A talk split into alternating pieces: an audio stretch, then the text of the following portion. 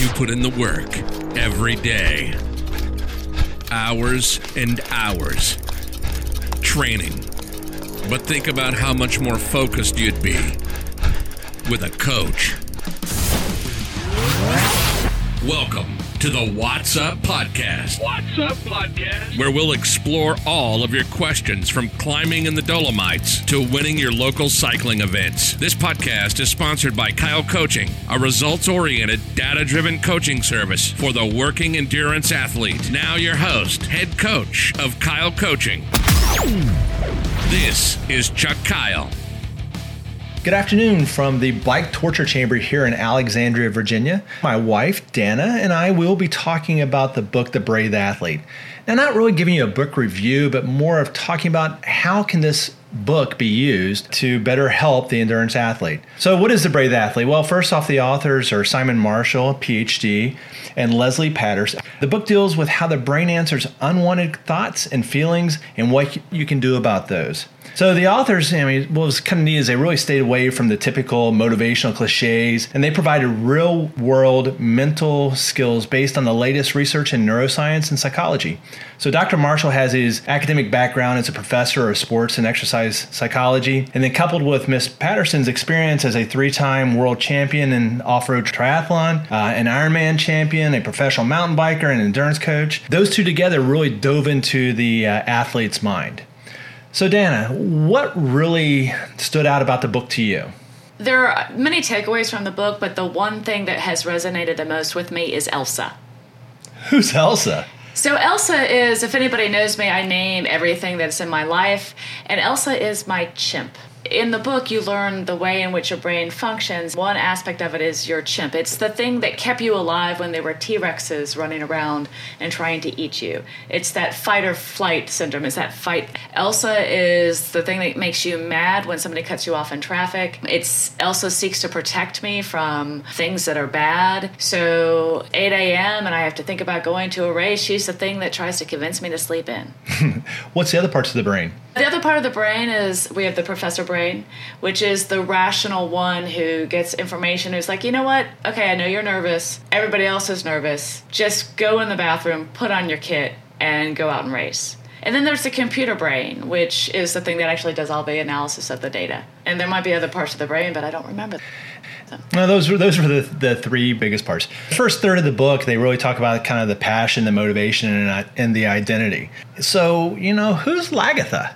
Well, one of the things you when you read about or you read the book, you find out that there are certain types of athletes and and there's the one that really like I am where my chimp comes out and I get really nervous. And so one of the things that is suggested to overcome this is sort of pick a power animal if you will or somebody that you can become for the 45 minutes during the crit. And I'm a huge fan of the TV series Vikings for many reasons and especially their very strong female characters and so Lagertha, which is on the back of my skin suit, the name is my race personality. It's my race persona. So when you roll up to the line, it's not Dr. Dana Strick. It's No. it's Shield Maiden Lagertha. As Shield Maiden Lagertha, yes. Ready to, I don't have a shield, but I just try to channel my inner Lagertha. What would Lagertha do? trying to get to Valhalla. Eh, well, hopefully not. That would, that would, All right. Well, so then the second third of the book really t- kind of talks about obstacles, setbacks, conflict. And one of the things that you and I've talked about in the past is how do you use this outside of just sport? What about our relationship? What I think is useful about the whole concept of the chimp, which is, again, my main takeaway of this book, is everybody has a chimp. For some people, their chimp doors are rusted shut and you never see the chimp. For some, it's well greased and you actually very rarely don't see the chimp. And it's an easy way when you see that the person with whom you're in a relationship is sort of acting a little irrationally, you can just say, hey, does the chimp need a banana? And it's a great way to sort of address something that is kind of funny, but it does get your point across It is kind of funny because we we've been in traffic and someone's cut us off and and I've got upset and Dana's like put the chimp back in a cage. At the same time, though, I mean, I've been able to look at her and say, "Nah, you know, does your chimp need a banana?" As she mentioned, so it, it's been great. But how about like at work? What uh, has become kind of funny in my office is given some of the things that we have to deal with and dealing with people that try to tell us subject matter experts how to do our jobs, somebody I work with has a chimp that gets out very easily. And I explained the concept of the chimp and the professor and the computer brain. And now even my boss has said, oh gosh, that's made somebody I work with, that's going to make her chimp come out. It's just not going to be good. Or I can say to my colleagues, look, I just, I read this email. Oh, oh my gosh, so-and-so said this and my chimp's out. And so they know that that means I know I'm behaving irrationally or out of anger or whatever. And I know I shouldn't do this. So you guys are going to have to put me back in my cage. So I think we should go a little bit further into the professor, the chimp, the computer.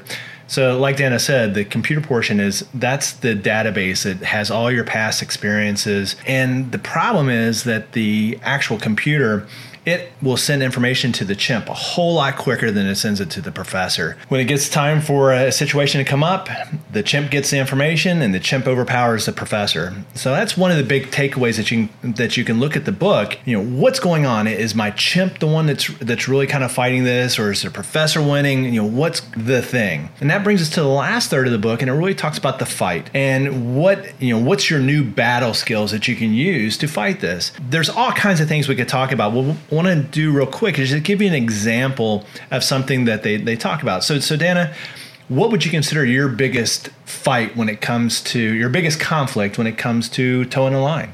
Well, actually, I have two. One is actually getting me to the line. I will look at, oh my God, there's a 1% chance of rain. I can't possibly race. and then actually, the other challenge is when I'm actually in the race and you've said, oh, you know, you should, with five laps to go, attack. You know, five laps to go comes. I'm like, oh, I'm I'm, I'm feeling a little tired. I had to put in an effort back there, and so it, it's it's fear. It's fear of of trying something and not being successful. So, would you say that you're outside of your comfort zone? Yes, yes, that would be definitely outside my comfort zone. I think they would ca- that would call that uh, leading the uh, witness, but that's beside the point. So, one of the things they talk about is is your comfort zone, and your comfort zone is entirely imaginary. It's like an emotional plaster cast for your leg that's really not even broken. And that's the words, not mine. So, how do you deal with that? Well, the first thing you do is you find that comfort zone that you want to bust out of. I think a good example for Dana would be mass start races on a track. Yeah, I'm thinking of the, the fear that I have in a criterium where the course is actually not banked, and now I'm on a bike with no brakes with a banked surface. That was something that fills my heart with fear. In fact, I think my heart rate is accelerated right now. Well, and it's probably also, you know, being that that you got second place at Masters Nationals and Criteriums uh, two years ago, and now you're rolling onto track and and you truly are a rookie. You know, how's that play out? In some ways, it's interesting. Elsa's a little calmer because Elsa doesn't have any expectations. If I do well, wow, I'm a newbie. But what about the people around you? I don't like letting people down. And she doesn't want to be the, the person on the track who can't control their bike. Yeah, um, I don't want to take out everybody else. So one of the things that they talk about, number one, is is choose that comfort zone. So for Dana, we're going to talk about you know how can she start do a mass start race. So the, the first hey, thing, hey, hey, I've done one.